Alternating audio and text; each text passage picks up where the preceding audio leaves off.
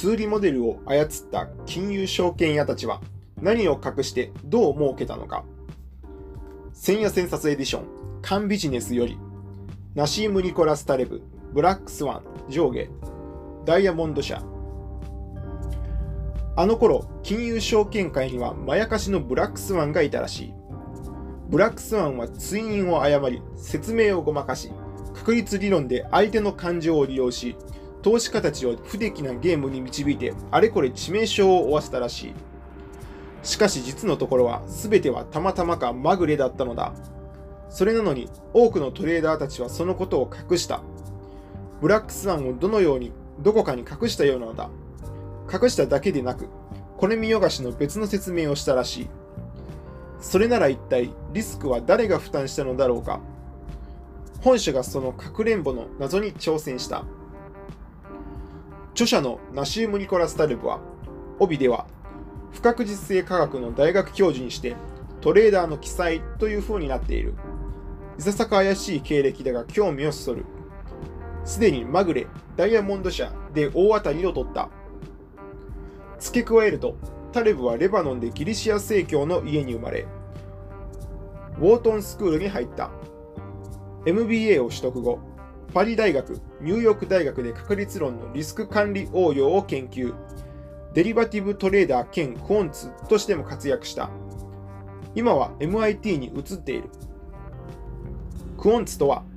不確実性を扱う数理モデルを金融データや金融商品に応用するプロ中のプロのことを言う。それにしても、そんなトレーダーやクォンツを専門職とした大学教授が、よくもまたまぐれ、フールド・バイ・ランダムネスのような本を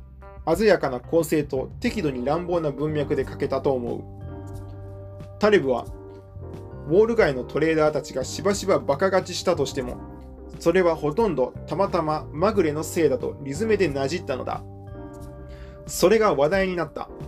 さあ次の手をどうするのかと僕も見ていたのだが、本書ブランクスワンは全長質量ともにはるかに上回る奔放なものになった。さらに推理が乱暴にもなった。奔放、乱暴、大いに結構だ。そこに愛感がありさえすればだ。案の定、本書の検事には、ブノワ・マンデルブロに捧ぐとあって、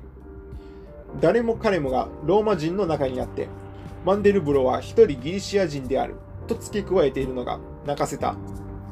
マンデルブロはフラクタル理論の発明的提唱者で、その理論による投資活動にも関わった幾何学者だ。禁断の市場東洋経済新報社という強調もある。この著者、きっととんでもなく感受性が豊かな文芸の教授者なのだろう。でも何かのきっかけでトレーダーになったのだろう。その分、理屈で現実を支配しようとする連中が大嫌いなのだろう。タレブの見方は、無論ラプラスやベルヌーイやコルモゴロフではあろうけれど、同時にポーやボルヘスでもあるようだ。本書でブラックスワンと呼ばれるのは人のことではない、集団でもない、金融界や証券界のことでもない、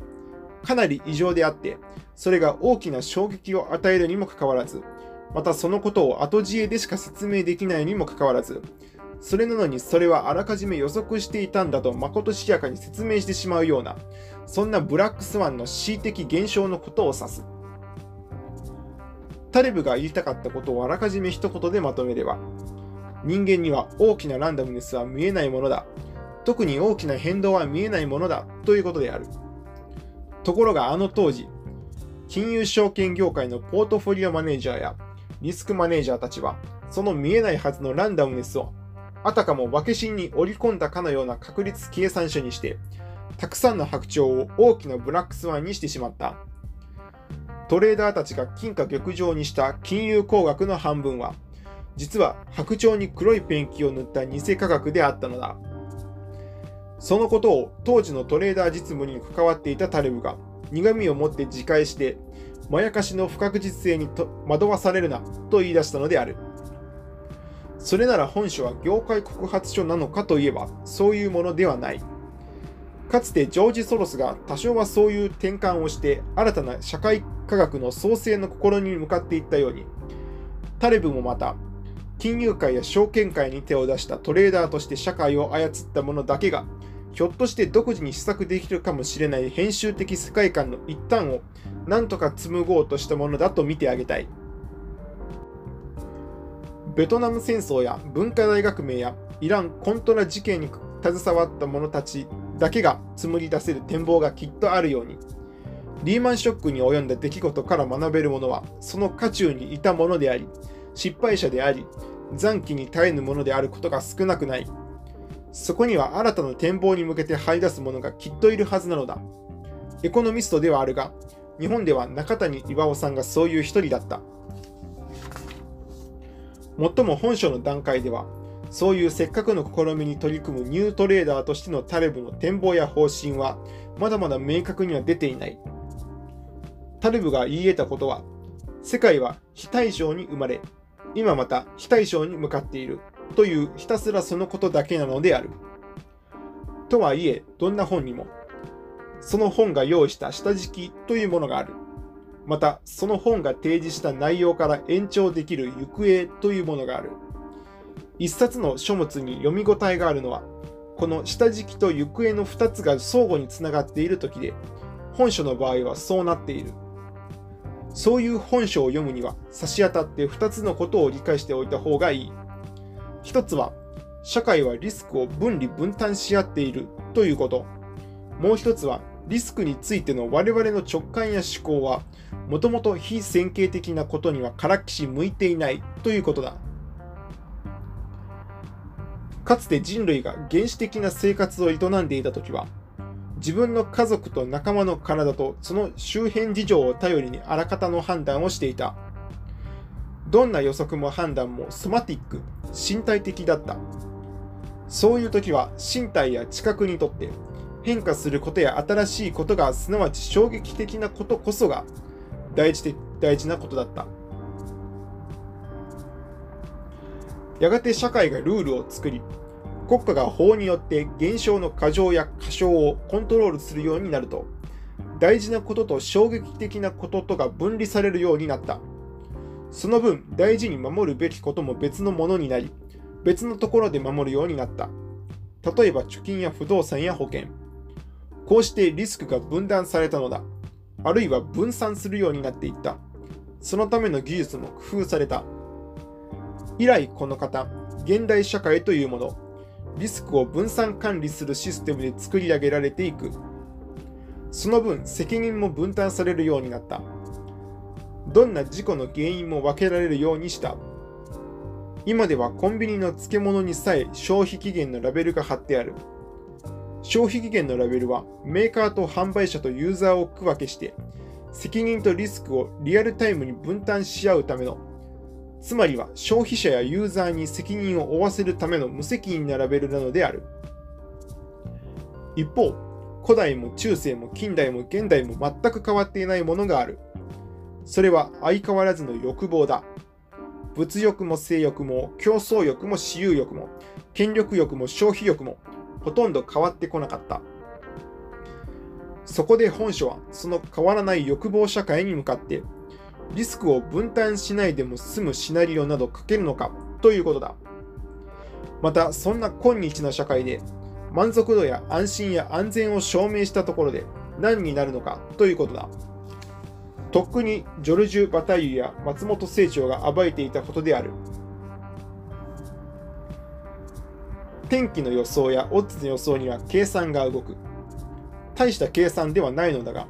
そのモデルは自分と社会との関係、あるいは自分から発するものと状況がもたらすものとの関係が前提になる。そのため、我々は非線形的な関係で価値を感じるようになっていて、線形的なことは不得意だったはずだということになる。もっとも非線形な関係は日常生活ではいくらでも現れる。喜びと水を飲む関係は苦しいくらい喉が渇けばコップ一杯の水でも美味しいし、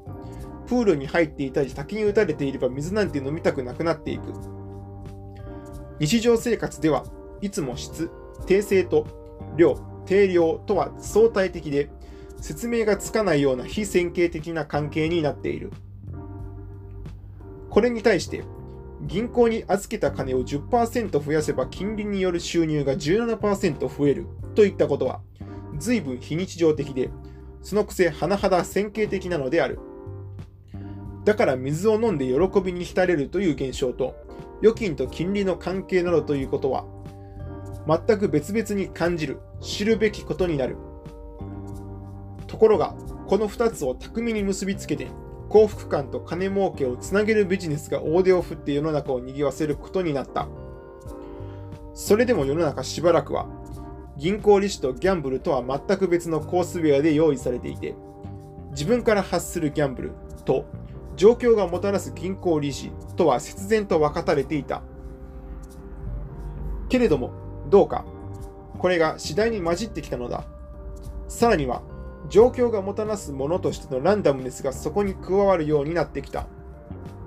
いやそういうふりがまかる通りまかり通ることになった。それを派手に喧伝したのが金融商品や金融派生商品デリバティブを巧みに売り出す連中だったのである。リスクヘッジなどというとんでもない魔法を使い出し線形を非線形の計算でまぶし非線形な生活の中に線形を持ち込んだ。そこには投資ユーザーが責任を負う金融消費権のラベルが貼ってあった。本書には確率論や統計学の記述はほとんど出てこない。その分、端末に洒落た用語集と仲介がついていて、ベル型カーブ、ガウスの正規分布だの、中心極限定理だのを数行ずつ説明をしているのが、これは不親切である。もっともタレブはすでにまぐれを読んだであろう読者を想定しているようで、専門用語からタレブ自身もできるだけ自在になって、好きな文脈で本書を書き書きたかったのであろうと思われる。というのも、まぐれではすでに所得や資産のこと、ポートフォリオのリターンのこと、本の売り上げといった集計量を予測したいなら、ガウス型のベル型カーブによる分布を使うのはやめなさい。それでは間違い間違いばかりが起こるという暗示的結論を示していたからだ。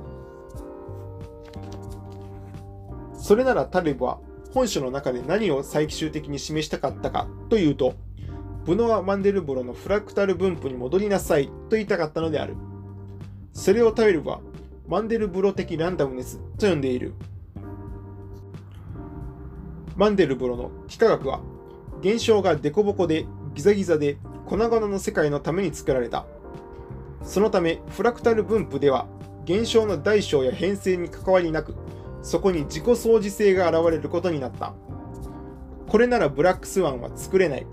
簡単には隠せない。どの部分にも全体の特色をコンシステントに一貫して投影しているからだ。それがフラクタルという特色なのである。ガウス分布と違って世界を測る比率が一定なのだ。タレブはそこが気に入ったわけである。そうだ、富がスケールに対して自立できるのかもしれないという見方がここにあったじゃないか。これならブラックスワンは作れまいというふうに。振り返って、これまでウォール街のアナリストがやってきたことは、バックテスト用のプログラムを使って、過去のデータベースの数字を並べ替えて目的に応じて当てはめていくというデータスヌーピングを作成してみせることだった。その上で、その計算グラフを抱えて企業に乗り込み、企業がずさんに作ってきた会計を打倒する。こういうことには、アナリスト、特に MBA の取得者は徹底的に訓練されている。けれども、経済社会のランダムネスを考慮するようなことは、全く訓練されてはいないし、その価値観を保持することもできないだろうと、タレブは自戒を込めて告白している。相手企業の数字をまず1回目に増益に変えさせ、それを3度続けて出させてみることだけ、ただそれだけがミッションなのである。その後はどうなっても構わない。トレーダーとはそういうものなのだ。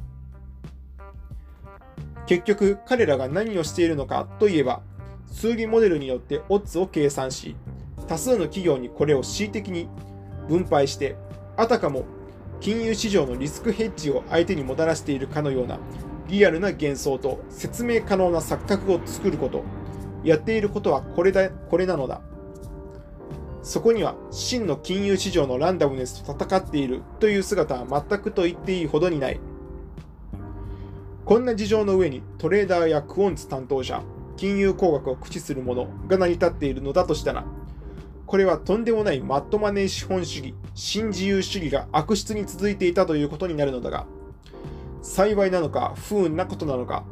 未だブラックスワンの親分の隠しどころが割れていないとはいうものの、状況は今ゆっくりと軌道修正に向かっているようだ。いやいや、際どい話だ。これでもしもサブプライムローンの破綻やリーマンショックが起こらなかったらどうするつもりだったのか。それにしても問題は、この程度の議論では収まらない収まらないだろうということだ。いろいろ考えなければならないことがワンスと残っている。とりわけ、一体リスクとは何かということ、情報の非対称性とは何かということ、それを操ってきた確率論的統計感覚とは何かということ、そこになぜ多くの疑似科学めいたものが介入してしまったのかということなどは、今なお本格議論には突入していない。それまでにはまだいくらか時間があるだろうから、まずは無駄を見極め、事業仕分けをしておこうというのが民主党政権だ。これはまた突然の線形回帰に突進したものだ。全くもって面倒なことばかりが残されてしまったものである。こんなことになったのは、そもそも一極的グローバリゼーションが起こしたことなのか、そのため世界がフラット化したことが問題なのか、それともそういう世界を見るための道具や方法が滅法、滅法茶器だったのか。今となってはそのことを、そのことも見極める必要がある。もう少し下敷きと行方がつながっている問題を考えてみなければならない。第1331夜、2009年11月29日。参照戦夜、1330夜、レナード・ムロディナウ、たまたま。1009夜、ラプラス、確率の哲学的史論。1339夜、バンデルブロハドソン、禁断の市場。972夜、ポー、ポー全集。552夜、ボルヘス電気集。1332夜、ジョージ・ソロスグローバル資本主義の危機。1285夜、中谷巌資本主義がなぜ自戒したのか。145夜、ジョルジュ・バタイユマダム・エドワルダ。289夜、松本清張砂の器。